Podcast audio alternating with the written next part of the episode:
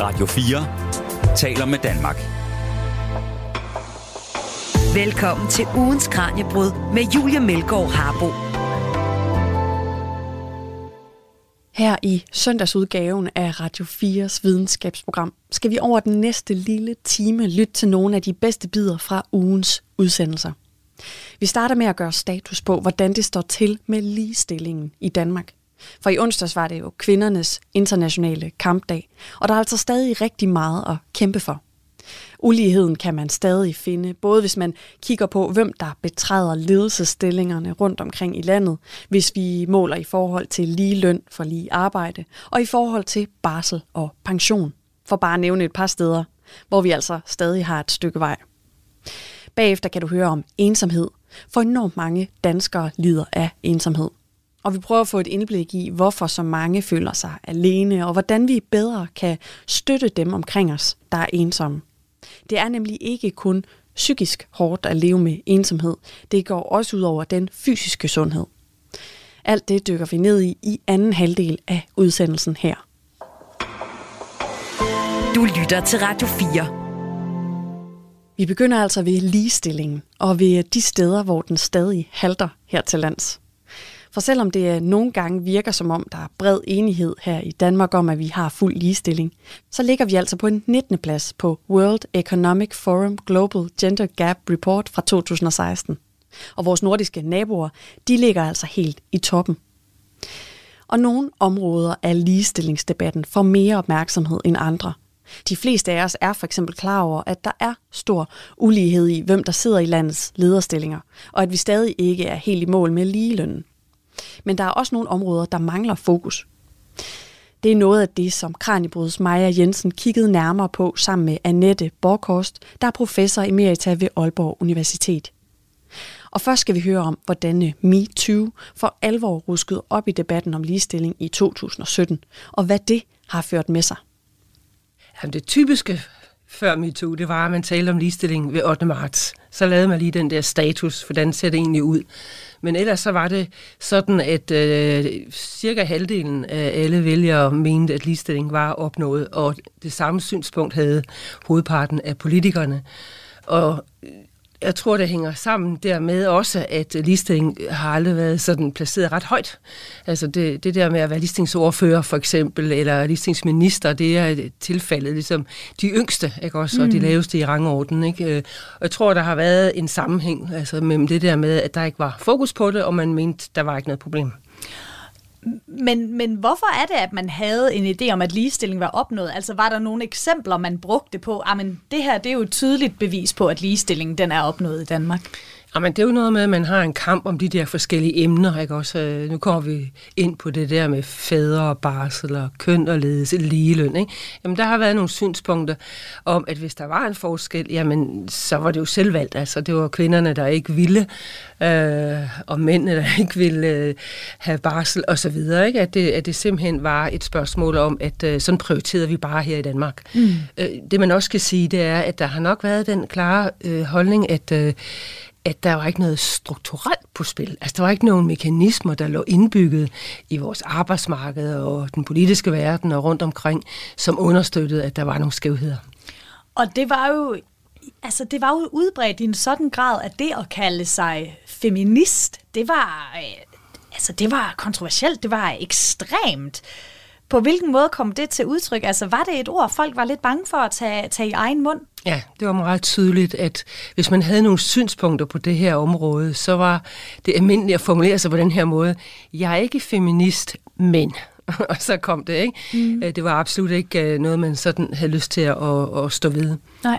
Og et andet ord, der også var betændt, som også er ret betændt i dag, det er kvoter. Hvorfor var det, og er det stadigvæk så farligt et ord, Annette? Det er ganske interessant. Jeg tror, det hænger sammen med den der modvilje mod, at man skal gøre noget i forhold til at rette op på kønsskævheder. Ikke? Øh, og øh, altså det, det sjove i den der diskussion omkring kvoter, det er jo, at det har været så kontroversielt, når man snakkede om kvinder på arbejdsmarkedet. Ikke? Men det var også øh, kontroversielt, hvis man snakkede om, at mænd skulle have en del af barselsårloven på samme måde, som man i øvrigt øremærkede noget til kvinderne. Ikke? Så blev det altså formynderi og gammeldags, og man blandede sig i familiens valg. Ikke? Så kvoter har jo virkelig været så kontroversielt, at selv hvis man bare satte måltal op, vi vil gerne opnå det og det om så og så mange år, ikke? som er en helt almindelig praksis på rigtig mange områder, øh, så kaldte man det også kvoter, selvom altså det bare var måltal. Ikke? Du lytter til ugens Kranjebrud på Radio 4. Vi skal nu se nærmere på uligheden på det danske arbejdsmarked og høre om, hvordan de seneste seks års fokus på ligestilling har sat sine spor. Både i forhold til arbejdsroller, kvinder i ledelse, ligeløn og barsel. Annette, vi starter med at kigge på arbejdsmarkedet. Hvordan har de seneste seks års fokus på ligestilling sat sit aftryk her? Der er sikkert mange eksempler.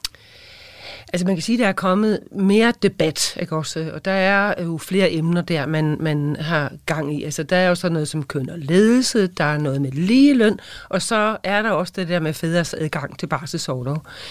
Hvis vi lige tager, ligesom, hvad er udgangspunktet, ja. altså, så er det jo sådan, at altså, kvinder i dag øh, er på det arbejdsmarked det meste af livet, og kvinder tager jo øh, længere uddannelse end mænd, øh, faktisk. Ikke?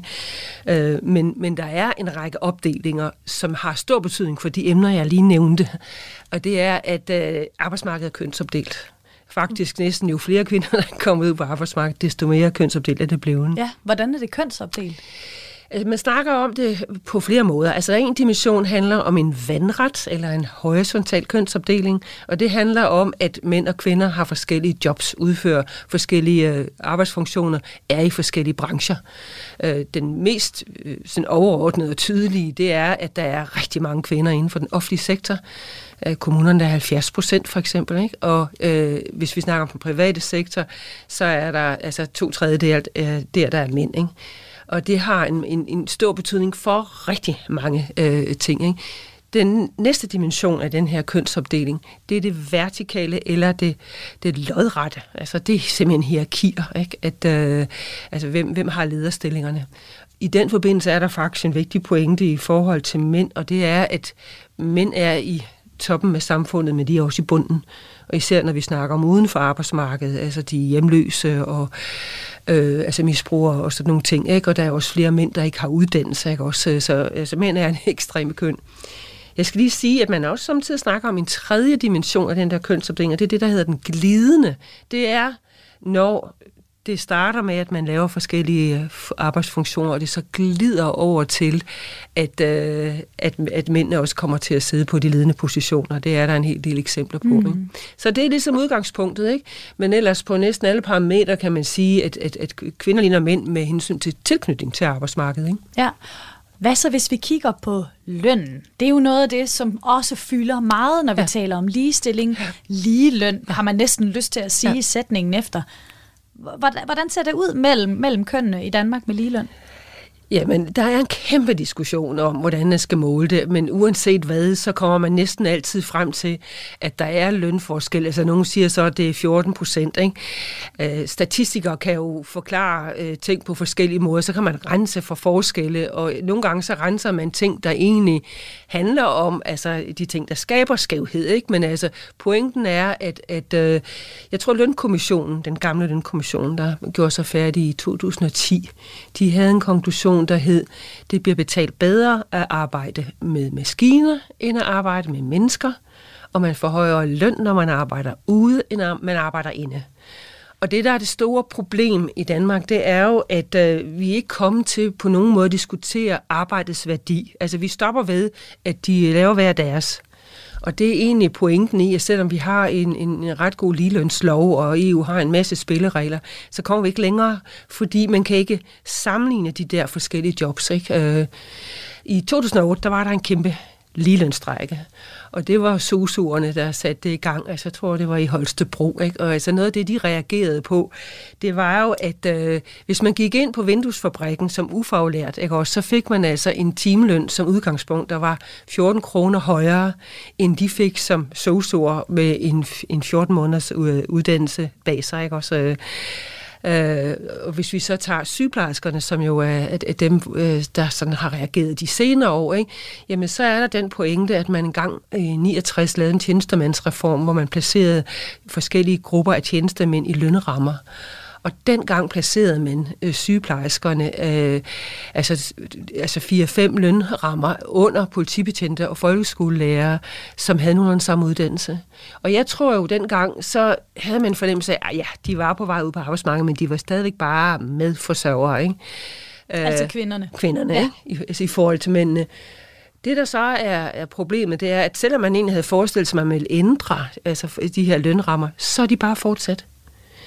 Og i dag, der står vi i sådan en situation, hvor nu er det jo ikke længere politiske beslutninger, der lægger op til det her. Der er det noget med overenskomster. Der har vi bundet ind i hele overenskomstsystemet, at det er det private, der starter med at forhandle, og man altså, har også en reguleringsordning, der skal sørge for, altså, at der ikke øh, kommer til at udvikle sig nogen forskel. Det er vanvittigt svært at få indhentet det der efterslæb, for eksempel for sygeplejersker, og så en række af de andre kvindefag. Øh, det samme gælder jo altså, ja, sosuer, jordmøder, ja. og hvad hedder det, småbørnspædagoger, ikke? Men hvorfor er det så svært at tale om, hvor stor forskel, altså øh, tale om ligeløn, altså hvorfor er det svært at pege på, 14 procent, eller hvor mange procents forskel der nu er, eller om der er en forskel. Hvad, hvad er det for nogle faktorer, der gør, at det er, en, det er et svært regnestykke? Jeg tror igen, vi skal tilbage til den der med, at man ikke snakker ligestilling. Altså den lønkommission, der sad der i 10, øh, selvom den kom med de der konklusioner, så, øh, så skete der faktisk det, at man gik ud og sagde, jamen der er ikke ulige løn. Øh, til trods for, at øh, man havde slet ikke undersøgt det på en måde, der egentlig kunne belyse det. Ikke? Også, øh, man kunne heller ikke, man er ikke inddraget barsel. Øh, og, og hele spørgsmålet om pension, som jo også er en vigtig brik i de her ting. Øh, så der var ikke fokus på det. Og så kan man sige, at så er der jo altså, nogen, der virkelig har øh, strækket. Sygeplejerskerne har, har strækket, ikke? men øh, øh, der er det svært at være offentlig ansat. Ikke? Altså regeringen øh, satte sig jo på hænderne, tog på ferie, ikke? Også, øh, og, og det vi ser nu, det er jo en enorm flugt øh, væk øh, fra sygeplejerskefaget, og de tager til Norge, hvad ved jeg, ikke? Også, øh, øh, der er pointen jo også, at der ikke er den mekanisme, som der findes på arbejdsmarkedet, øh, på det private arbejdsmarked, at selvom der er jo mangel på sygeplejersker, så afspejler det sig jo ikke løn. Man tilbyder dem ikke højere løn. Du lytter til ugens Kranjebrud på Radio 4. Noget, du fortalte om før, det var jo kvinder i ledelse. Og hvis vi vender tilbage til det her fyord, vi nævnte tidligere med kvoter, mm. så kan man jo se, at det er noget, der er blevet gjort brug af mm. øh, ved nogle af vores øh, nordiske naboer. Hvordan, hvordan kan det være, at vi ikke ser til, til dem i forhold til at sige, nå, oh, kvoter, det kunne da være, det var en meget god idé i forhold til at få flere kvinder i ledelsen, flere kvinder op øh, på nogle af de højere lag i, i de her hierarkier på arbejdsmarkedet? Jamen faktisk er det jo ikke bare vores nordiske naboer, det er også EU. Altså det er jo ikke bare Norden i øjeblikket, der overhælder. Jeg tror pointen er, at fra starten af alle de her diskussioner om kvinder i udvalg og bestyrelser og i ledelse og sådan noget, der har der været den der holdning i Danmark, at vi vil have frivillige ordninger. Vi finder ud af det selv så har man sagt, ikke også? Øh, og øh, det har også været svaret, øh, når vi egentlig, altså faktisk, der kom nogle altså direktiver, nogle EU-beslutninger på det her område, at vi vil ikke have kvoter. Øh, altså, hvis vi lige et øjeblik skal se på Norge måske, fordi Norge var det land, der startede med en bestyrelseslov, ikke? og det var den EU kopierede, så er det sådan i Norge, at øh, man er vant til kvoter, fordi man har også regionale kvoter. Det er meget vigtigt i det der kæmpe store land, at man ikke behandler altså, de der områder, der ligger langt ude og væk fra storbyen, dårligere. Ikke? Så man er vant til kvoter. Ikke? Så kvoter er ikke per definition noget negativt? Nej. Nej. Så da man var verdens første land øh, til at lave en, altså en øremærkning til fædre i, øh, i den norske barselsårlov, så hed det en fædrekvote, og det var ikke spor kontroversielt. Nej, og det kan, det kan jo undre en, når, når man ved, hvor kontroversielt det kan være ja. i Danmark. Ja. Men Annette, øh, noget af det du også sagde, at der er kommet øh, nogle forandringer øh, på banen efter de her seks år er gået, og som du også nævner nu, det er jo i forhold til barsel og fædre på mm. Fordi efter øh, august 2022, så har fædre fået øremærket 11 overlovsuger. Hvordan har mændenes rettigheder i forhold til barsel udviklet sig frem mod, frem mod de her 11 ugers øremærkning? Altså, vi var det sidste land i Norden, og altså, faktisk altså, også efter en række andre EU-lande, til at øremærke noget af overloven til fædrene, altså ligesom man gør til møderne. Men vi skal faktisk længere tilbage for at forstå, hvorfor det er så kontroversielt. Fordi det var meget sent, at de danske fædre overhovedet fik adgang til overlov. Altså det skete i 1984, og det var 10 år efter Sverige og 8 år efter Norge. Og jeg tror, at noget af det vigtige altså til at forstå, altså hvorfor det kom så sent og var så kontroversielt, øh, det, det, var, det er, at altså, danske kvinder begynder for alvor at komme på arbejdsmarkedet i 60'erne. Og det er klart, så står det som problem, at i 50'erne, der blev små børn passet hjemme. Det man gjorde i Danmark, det var, at man begyndte at udbygge børneinstitutionerne. Så vi har jo faktisk en situation, hvor Danmark har altså, den allerhøjeste andel af børn under et i børneinstitution. Det var ligesom løsningen, mm. at det var fra husmøderne derhjemme og så til børneinstitutionerne. Øh, og 60'erne var en højkonjunktur, det gik fint. Det var faktisk slet ikke ligestilling, man diskuterede overhovedet ikke. Det var børn, det skulle være socialpædagogiske daginstitutioner, de skulle lære lege og sådan noget. Ikke? Så sker det, at vi får en økonomisk krise, altså der i 70'erne, og oliekriserne, det ramte Danmark hårdt, og vi får et jordskredsvalg inden 73, der ændrer den der måske lidt bredere opbakning, der var til ligestilling før. Ikke? Øh, og så blev det altså et problem. Der var, jeg kan ikke, jeg kan ikke lige huske tallet, men det er altså noget med 15, 20, øh, 22 forslag om at give fædre øh, adgang til overlov, som faldt. Men det der er det helt, helt vigtige, det var, det var økonomi, der var begrundelsen. Slet slet ikke noget med altså, øh, problemer. Øh, da Norge og Sverige så begynder at diskutere øremærkning, altså, så er det i første omgang også økonomi, der gør, at de borgerlige partier siger nej. Socialdemokratiet var splittet, og så venstrefløjen var for det. Ikke? Og, og, og det, der så sker, det er, at, øhm, at i 2001, så kommer der en diskussion, det der, hvor Anders Fogh, han lover at udvide overloven til et år. Og øh, så bliver der en diskussion af, at man havde faktisk fået indført en øremærkning til fader sidst i årloven, uge 25 og 26 fra 1998, var øremærket til fader, og det havde været en succes. Altså antallet af mænd på barsel blev tredoblet. Men altså Fogh kom jo så med den der diskurs om, at det var øh, formønderisk og gammeldags. Altså han brugte det ligesom til at udmanøvrere Socialdemokratiet, ikke? Og, og, og vandt jo så valget der i efteråret 2001. Og siden da, så har der været den der meget stærke diskurs om, at det var formønderisk, ikke? Altså, jeg, jeg synes jo, det er, det er rigtig interessant på den led, at øh, man har ikke vil give fædre adgang til barsel. Men altså, vi har ikke været senere til at give fædre adgang til delt forældremyndighed og sådan nogle ting. Ikke? Så politisk set, så er danske mænd blevet fædre, når de blev skilt. Det var der, de kunne få rettigheder. Yes. Ja. Og det, jeg synes, det er interessant, det er, at der har politikerne altså ikke fulgt med befolkningen. Fordi altså, de danske mænd er blevet mere og mere nærværende som fædre. Det kan vi se alle sammen. Vi kan bare se lidt på generationerne. Hvis jeg sammenligner mine tre voksne sønner med deres far og hans far, jamen der er jo sket alverden, ikke? Så altså, det er jo noget med, at det, var, det gik i baglås. Og faktisk, nu nævnte du det, der så kom her øh, sidste år, og det er, der er pointen, at øh, det kom som et EU-direktiv, øh, at der var en øremærkning både til fædre og til mødre, ja. og så kunne man så øh, altså, flytte 13 uger derudover frem og tilbage. Vi havde ikke fået det, hvis ikke der var kommet den, den, øh, det EU-direktiv. Men når man taler om øh, barsel, og særligt fædre og ja. barsel, så handler det tit om, eller så kommer debatten tit til at handle om, hvad det enkelte forældrepar, hvad, hvad moderen og faderen, de gør, hvad de vælger. Men du siger, at det er altså, så har man glemt en anden utrolig vigtig spiller, nemlig ja, hele arbejdsmarkedet og arbejdsgiveren i den her diskussion. Hvilken rolle spiller de her? Ja, det er nemlig rigtigt. Altså, det, det er jo det her med, at det hele bliver reduceret til, at møderne er grådige, overlovsgrådige, og faderne er uvillige. Ikke? Øh, men arbejdsmarkedet har været en stærk spiller. Og nu har vi jo været inde på tidligere, at øh, der er den der stærke kønsopdeling mellem offentlig og privat.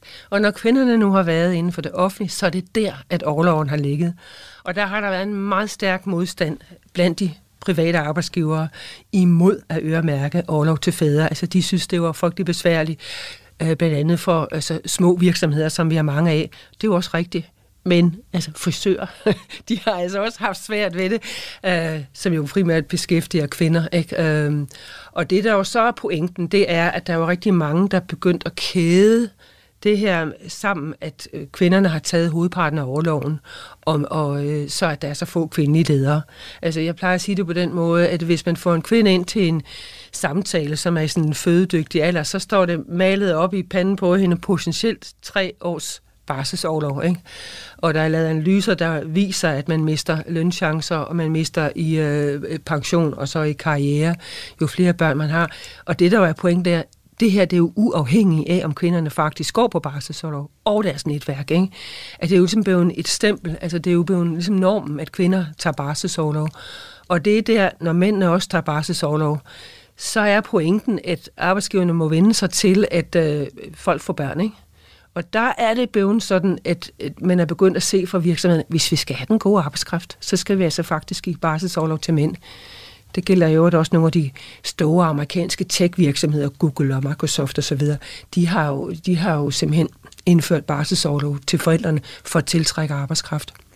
Så det er ikke kun gavnligt for, for mændene, fordi at der er en relation til deres barn og alle mulige ting, der er på spil her, men det er også gavnligt for kvinderne, hvis der kommer mere bar, altså hvis mændene tager mere barsel, eller får lov til at tage mere barsel fra deres arbejdsgiver, ja, fordi at kvinderne så, altså der kommer en forventning om, at øh, jamen det er både det er både mor og far, der, skal, der, der er væk, når barnet bliver født. Det er ikke kun kvinden, der, der har de her tre års barsel skrevet i panden, som du siger.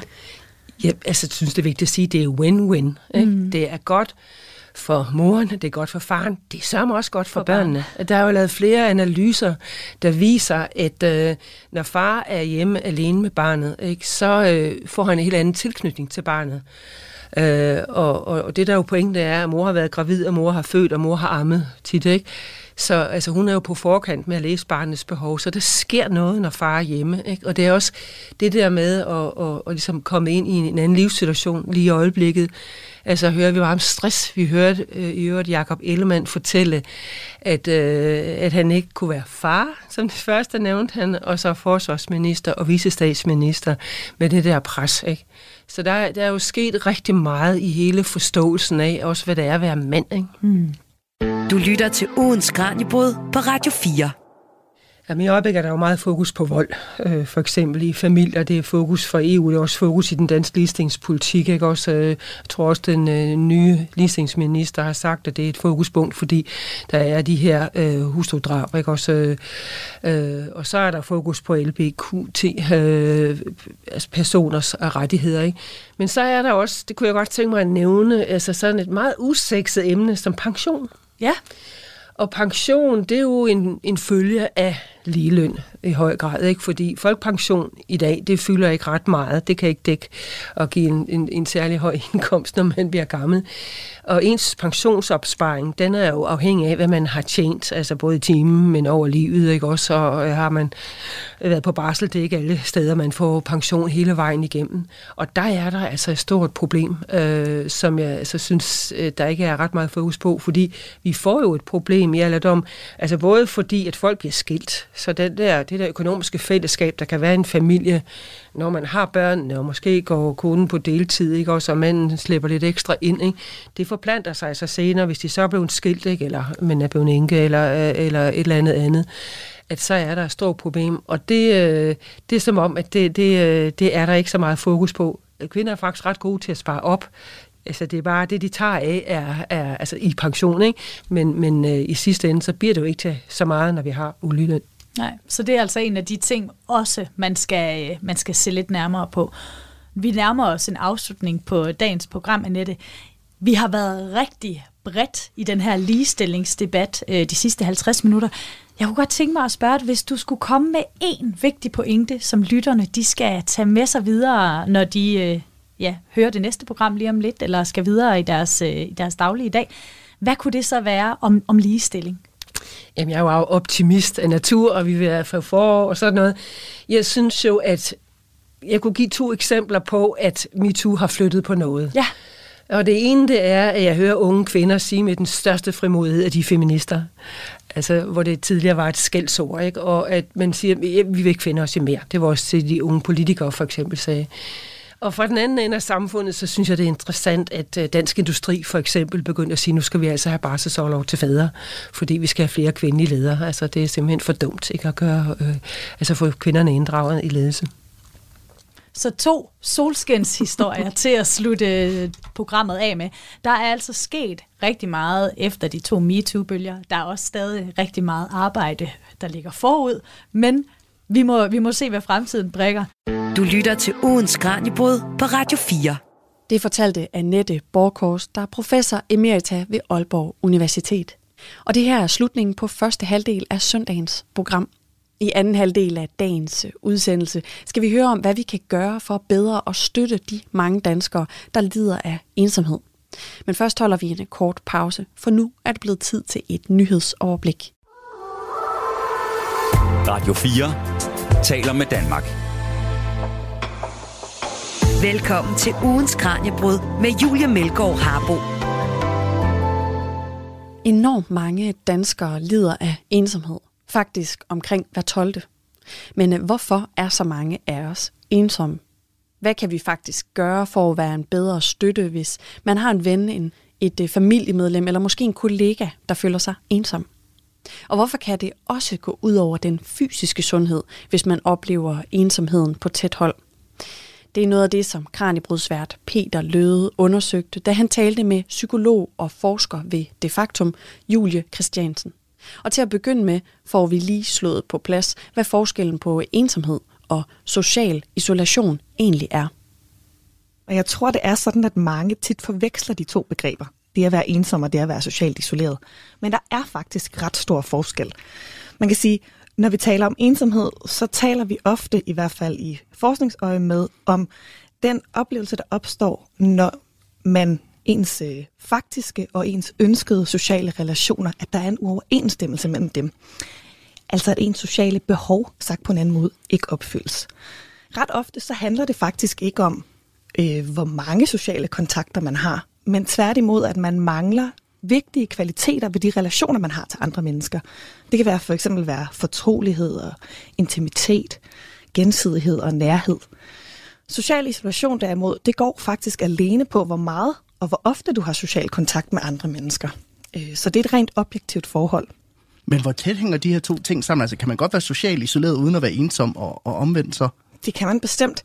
Der er faktisk kun en moderat sammenhæng. Det vil sige, der er en sammenhæng, men den er ikke så stor, som mange måske vil forestille sig. Så det er bestemt muligt, at man kan være socialt isoleret, det vil sige ikke have særlig meget social kontakt, og så samtidig ikke føle sig ensom. Altså det vil sige, at man trives måske, på trods af, at man ikke har særlig mange øh, nære relationer. Men må ikke de fleste på et eller andet punkt har prøvet at føle sig ensom, i hvert fald i en, i en periode, hvis man er, er flyttet eller, eller noget i den stil? Altså, hvornår bliver ensomheden kronisk, eller hvornår bliver den et problem, og hvornår er det bare almindeligt? Det er jo enormt vigtigt at skælne, og det er også vigtigt at huske på i den forbindelse, at ensomhed er en, er en helt naturlig oplevelse. Lige så naturligt som det at føle sig ked af det eller bange. Så på den måde så er oplevelsen af ensomhed noget, som de fleste af os vil blive konfronteret med på et eller andet tidspunkt i vores liv, i kortere eller længere tid. Man kan sige, der hvor vi i hvert fald som forskere tænker, at der er noget på spil i forhold til ensomheden, det er, når den bliver langvarig eller kronisk, eksisterer i overvis måske, eller er enormt intens og påvirker en på mange måder af livets, øh, øh, på mange måder i livet. Øhm, ja, så det er enormt vigtigt at huske på, at, øh, at der er ikke noget farligt ved at føle sig ensom i ny og næ. Du brugte også et udtryk over for mig, da vi talte sammen inden programmet, det der hedder adaptiv og maladaptiv ensomhed. Ja. Hvad ligger der i det? Jamen man kan sige, at vi taler også om ensomhed som denne her helt naturlige øh, oplevelse, som faktisk besiddende et adaptivt potentiale. Altså det vil sige, at ensomheden er faktisk god for noget, sagt på en anden måde. Og det, som vi forestiller os, det er, at ensomhedsoplevelsen, når den opstår hos den enkelte, faktisk øh, indeholder en motivation for at række ud efter social kontakt igen.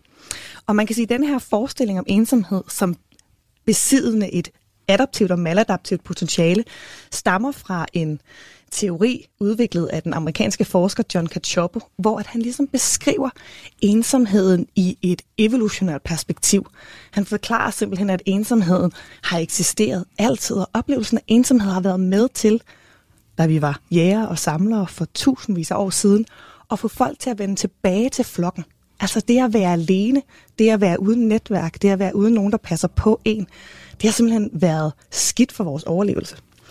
Så på den måde, så antager han, eller har han en forestilling, en hypotese om, at ensomheden er opstået for simpelthen at få os til at reconnecte, vende tilbage til flokken, så at sige, for, for ligesom at komme af med det her emotionelle ubehag, som ensomhedsoplevelsen den indeholder. Altså som udtryk for en form for socialt behov, altså at, at kroppen ligesom siger, nu, nu skal vi være sociale, det har vi behov Nu skal for. vi gøre noget. Ja, præcis. Ligesom vi bliver sultne. Eller Ligesom vi bliver sulten. Præcis, ligesom sult. Kan man sætte en form for definition på, hvad ensomhed er, ud fra hvordan I arbejder med det for eksempel?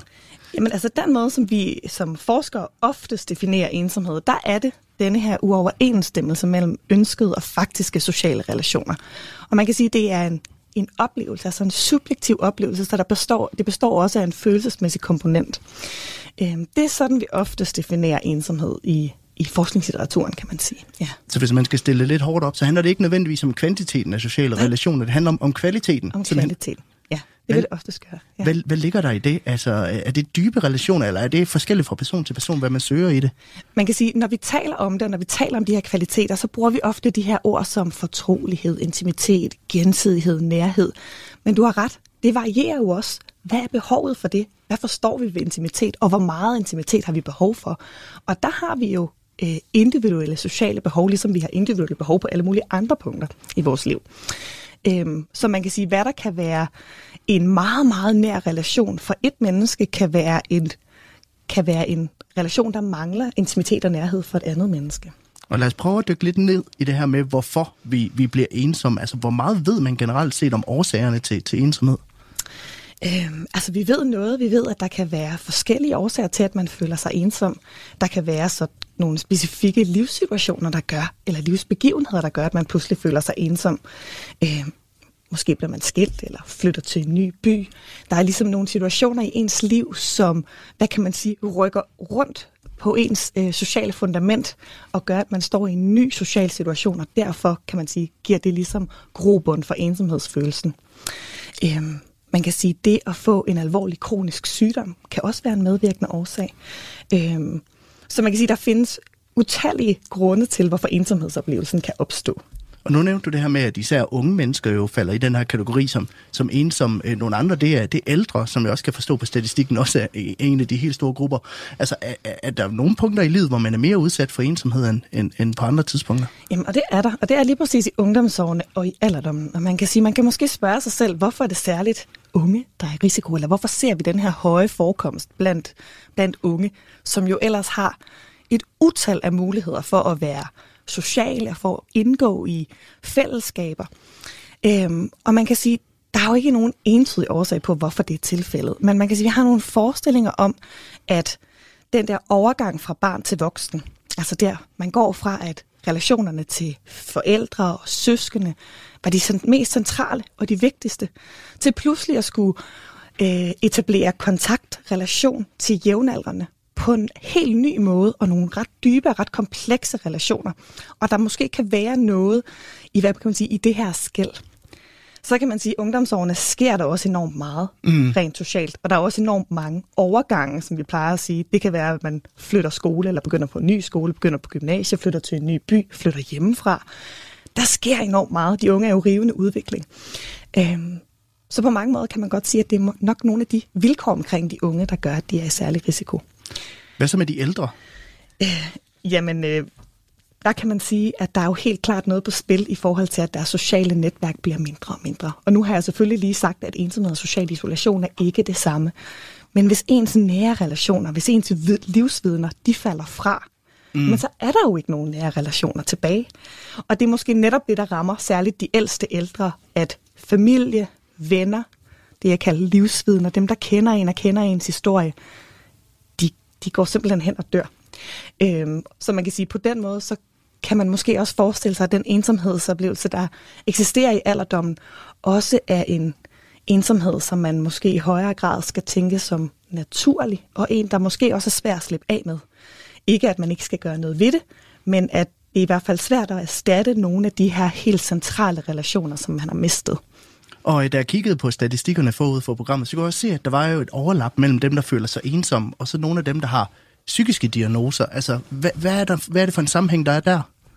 Altså man kan sige, det at leve med en psykiatrisk sygdom, eller det at være depressiv, have angst for eksempel, det ved vi også sameksisterer med det at føle sig ensom. Vi ved også noget om, at det at have et dårligt mentalt helbred, for eksempel at være depressiv, kan lede til ensomhed. For eksempel så ved vi, at de- depressive nogle gange så kan trække sig fra social kontakt. Ja, det, det, er jo, det er jo den sociale isolation, Ja. kan man sige. Ja. Så det der med at få at fjerne sig fra andre, og på den måde måske lider det også overlast på de relationer, man har. Og så kan man sige, at vi har faktisk også studier, der viser det omvendte, nemlig at ensomhed kan lede til eller føre til andre typer af dårligt men- mentalt helbred, stress og depression.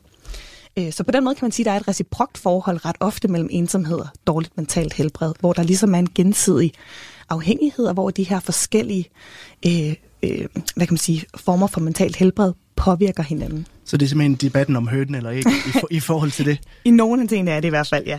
Jeg tænker også noget som, nu tænker jeg bare højt, men sådan noget som sociale handicaps må vel også spille ind, at der, er- der er nogen, der har sværere ved at omgås andre mennesker øh, end andre.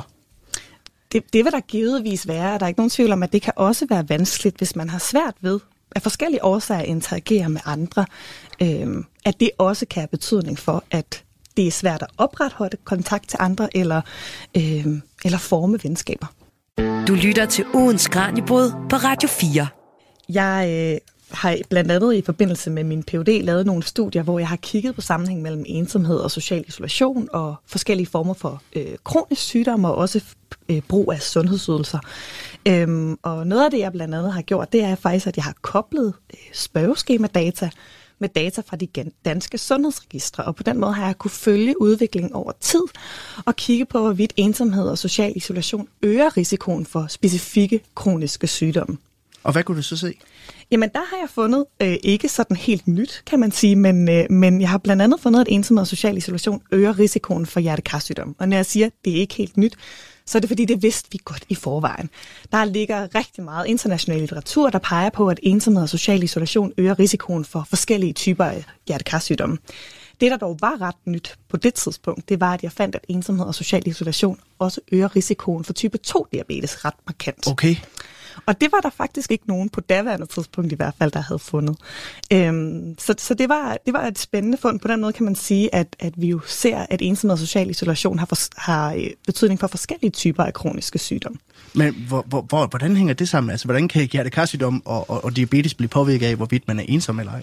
Ja, Det er jo selvfølgelig spørgsmålet, og det kan jeg jo ikke give dig et fuldstændig klokkeklart svar på, men vi har nogle både studier, der viser nogle hypoteser om, hvorfor ensomhed og social isolation øger risikoen for kroniske sygdomme. Og man kan sige, at vi plejer at snakke om, at der findes ligesom øh, tre forskellige mekanismer, øh, som, som ensomhed og social isolation ligesom arbejder igennem. Og der kan man sige, at det ene handler om, at ensomhed og social isolation påvirker kroppen sådan helt generelt, altså direkte. Øh, øget stressniveau, øh, Øh, øget inflammation. Altså der ligesom sker noget inde i kroppen, og at ensomhed og social isolation har en direkte påvirkning. Og så kigger vi også på, eller forestiller os, at det blandt andet handler om en dårlig øh, helbredsadfærd. Altså sådan noget med at være fysisk aktiv, spise sundt, ryge, søvn osv. Og så samtidig, at der kan være noget af det, der handler om nogle komorbide psykologiske faktorer. For eksempel øh, selvvurderet stress, eller selv, selvoplevet stress, eller depression, angst osv., som kan være medvirkende til nogle af de her sammenhænge. Du brugte et udtryk, komorbid. Samme eksisterende, Okay. ja. ja. Øh, at, at ensomhed og social isolation eksisterer samtidig med nogle andre former for dårligt mentalt helbred. Men kan man så se, nu talte vi om før, at øh, bare fordi du for eksempel er socialt isoleret, så er du ikke nødvendigvis ensom og omvendt. Altså kan man se, se at det, det er den samme effekt, der er ved dem, der er socialt isoleret, men som måske ikke er ensomme? Øh, man kan sige, at vi har ikke kigget så specifikt på, hvorvidt at det er altså kombinationen af de to, men man kan sige, vi har kigget på, hvorvidt at de øger risikoen lige meget, kan man sige. Og det viser de fleste studier faktisk, at det handler ikke så meget om, hvorvidt du er socialt isoleret, eller hvorvidt du er ensom. Begge dele øger til synligheden risikoen for kronisk sygdom og også dødelighed for den sags skyld. Og så har du også undersøgt, hvor meget øh, de går, de går til læge, altså hvor meget de simpelthen benytter sig af de her sundhedstjenester. Jeg ville jo være tilbøjelig til at tro, hvis man var socialt isoleret eller ensom, så kom man måske ikke så meget til, til læge. Måske fordi, at min kone er god til at sige, nu skal du gå til læge, men det vil der måske ikke lige være i det her tilfælde. Altså, hvordan, hænger, øh, hvordan kan du se, at de, øh, de bruger de her sundhedstjenester? Jamen, man kan sige, da jeg gik i gang med at kigge på det her, der var det faktisk også nogle af de forestillinger, jeg havde, og nogle af de hypoteser, jeg havde. Og det var blandt andet også fordi, at det internationale felt på det her område stak lidt i alle retninger. Øhm, men det jeg dog fandt, modsat den antagelse, vi jo så begge to havde, du og jeg, mm. eller måske havde, det var, at øh, ensomhed rent faktisk har betydning for et større forbrug af sundhedsydelser. Ikke et meget større, men et, et marginalt større forbrug af særlige typer af sundhedsydelser. Særligt går det på, at de går mere til egen læge. Jeg fandt også, at de har flere hospitalsdage eller hospitalsindlæggelser over tid, øh, og har flere kontakter til skadestuen for eksempel. Men det er særligt det her omkring egen læge, som jeg som også ret tydeligt sådan, øh, finder genklang i noget af den internationale litteratur. At øh, vi ser altså, at personer, der føler sig ensomme, bruger egen læge på en lidt anden måde. Men hvor, hvor, hvorfor det? Altså, hvorfor går de mere til egen læge, end, end os andre gør? Og det ville være fantastisk, hvis jeg skulle komme med et klokkeklart svar på lige præcis det. Og det kan jeg desværre ikke rigtigt. Jeg har hverken mit eget studie eller nogen af dem, jeg har kigget på, har ligesom en eller anden rigtig god forklaring på, hvorfor det her, det, hvorfor det her fænomen, det til synligheden eksisterer. Men man kan sige, at vi kan have nogle forestillinger om, hvad det er. Og man kan sige, dels så er der noget af det, der går på, at de måske bruger særligt egen læge som en kilde til den form for øh, interaktion, de føler, de mangler.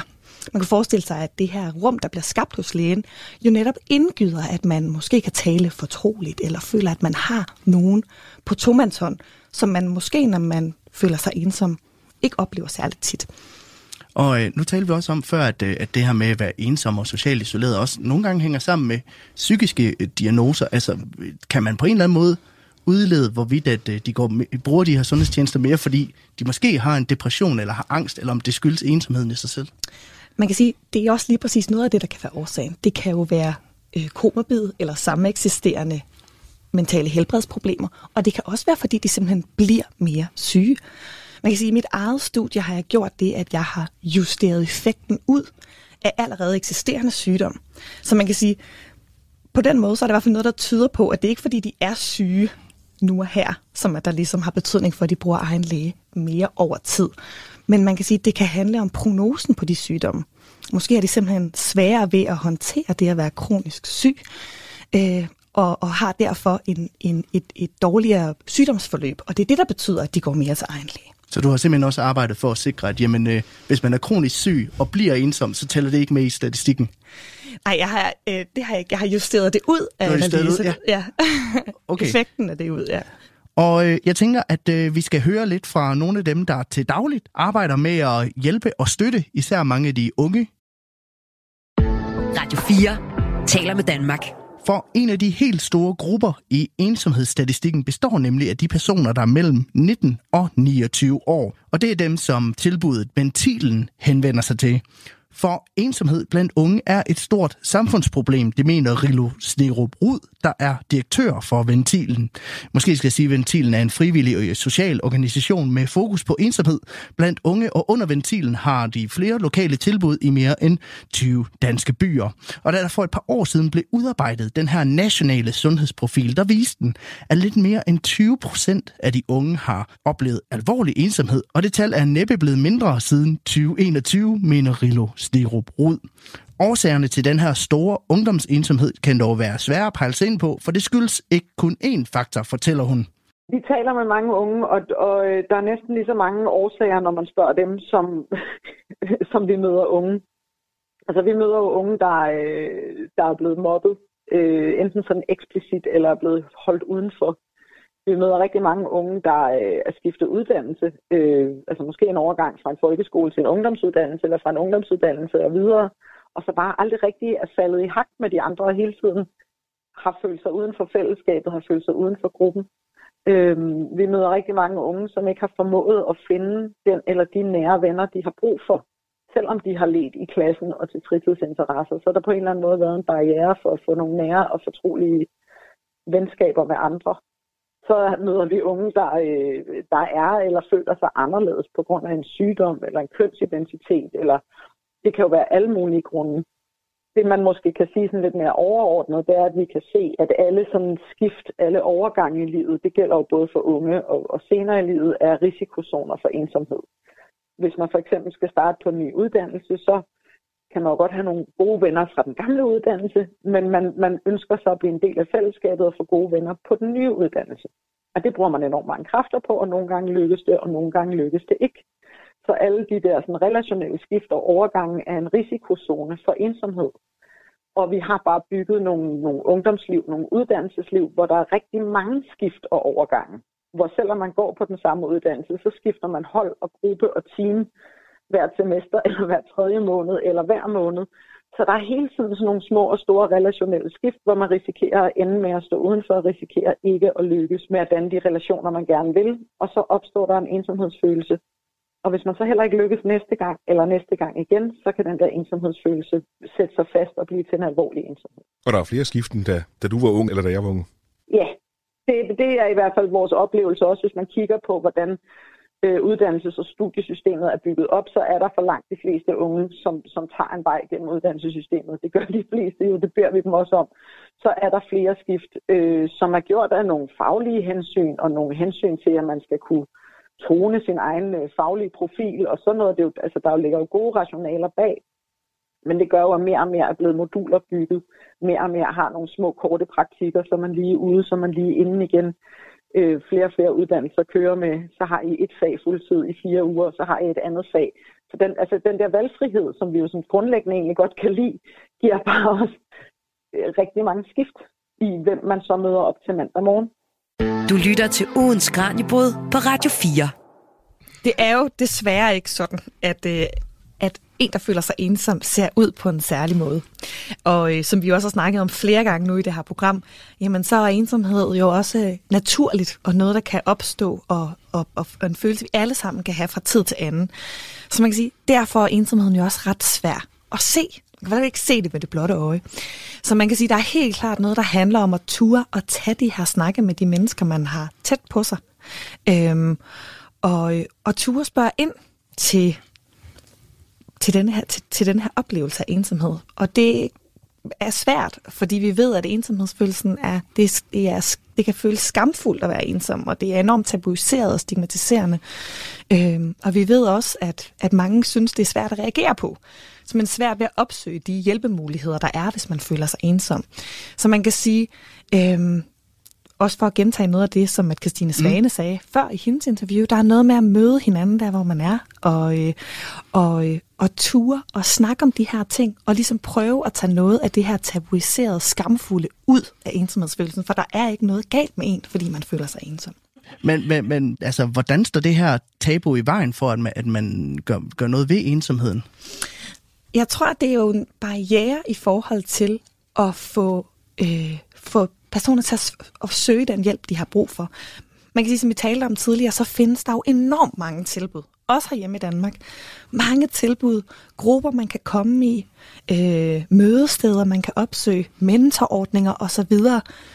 Men det er enormt svært for mange af dem, der føler sig ensomme, rent faktisk at tage det skridt og møde op. For eksempel måske nede i ventilen eller et andet sted. Så man kan sige, at man mor eller far til en ung, som mm. er der synes, at livet er lidt svært, og som måske også øh, mistrives socialt, ikke har særlig mange venner, øh, så kan man måske prøve at tage den her snak, og også være med til at synliggøre de muligheder, der er. Og også være med til at aftabuisere ved rent faktisk at snakke om, at ensomhedsfølelsen jo er noget, vi alle sammen oplever fra tid til anden. Jeg for tænker også, hvordan støtter man dem bedst muligt på den her rejse? Hvis ens ven kommer og siger, jeg føler mig faktisk øh, ensom en gang imellem, eller ens barn siger, at jeg føler ikke, jeg har nogen, jeg, jeg er fortrolig med, så hvordan støtter man dem så? Det er jo enormt smertefuldt. Jeg kan næsten forestille det, mig det selv, hvis at et af mine børn skulle komme og fortælle mig, at de ikke havde, har nogen venner. Det, det, det vækker jo enormt meget i os alle sammen. Og jeg tror også, det er derfor, det er så enormt vigtigt. Og det er også derfor, det er så enormt vigtigt, at vi tør tale om det. Så man kan sige, det handler jo om at møde de mennesker der, hvor de er. Og samtidig ture og tage snakken. Tale om, hvad, hvordan fylder det, hvor, hvor stammer det fra og hvad kan man så gøre ved det? Og, og, og det kan godt være løsningen for alle, ikke at man bliver taget i hånden og ført ned i en mødested, eller at man ringer op til øh, øh, Røde Kors og får en besøgsven til ens mormor. Men det kan være nogen af, det, for nogen kan det være en løsning, kan man sige. Men kan man gøre noget selv for også at prøve at imødekomme nogle af de behov, som, som der, den person, der føler sig ensom, jo øjensynligt øh, mangler? Jeg ville da tænke, hvis, øh, hvis en ven kommer og sagde til mig, jeg mm. føler ikke, jeg, jeg, jeg har den her tætte relation, så vil jeg måske også tænke lidt, nå, jamen, så må jeg jo, så må jeg jo skabe den. Altså, kan man gøre det? Det kan man sikkert godt. Altså, jeg tænker, det, det skulle der jo ikke stå noget i vejen for. Altså, hvis det er fordi, at man...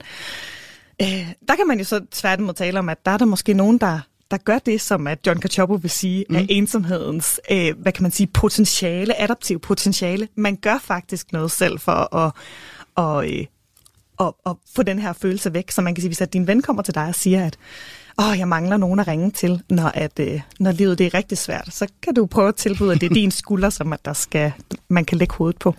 Og nu har vi talt meget om det her med, med, med ensomhed som en, en lang proces, og noget, der var mange år for, for nogen. Altså, er der en vej ud af ensomheden for de fleste? Øhm, det håber jeg, der er. Det tror jeg også, der er. Ja. Men øh, her på falderæbet kunne jeg godt tænke mig at høre, altså er der noget, som du vil ønske, at lytterne de, så, de vidste om ensomhed og kunne tage med sig videre fra, fra dagens program? Jamen altså, jeg tror, som vi har snakket om et par gange, det er det her med, at ensomhed også er en naturlig følelse. Det er naturligt at føle sig fra, ensom fra tid til anden. Og hvis vi husker på det, så tror jeg også, at vi kan fjerne noget af den skam og skyld, som nogen, der føler sig ensomme, kan opleve. Du lytter til ugens Kranjebrud på Radio 4. Det fortalte Julie Christiansen, der er psykolog og forsker ved De Factum. Og det var alt, hvad vi nåede i dag. Men du kan lytte til Kranjebrud her på kanalen igen i morgen og alle hverdage kl. 12.10. Hvis du har lyst til at lytte til endnu mere Kranjebrud, så kan du også altid gå på opdagelse i vores gamle programmer, som du altså let kan finde i dine podcast-app eller på Radio 4's hjemmeside. Hvis du øh, sidder derude med en idé til et emne, som du synes, det kunne være spændende at Kranjebrud dykket ned i, så kan du altid sende os en besked på kranjebrud-radio4.dk. Jeg hedder Julie Melgaard Harbo, og programmet her er produceret af Videnslyd for Radio 4. Tak fordi du lyttede med.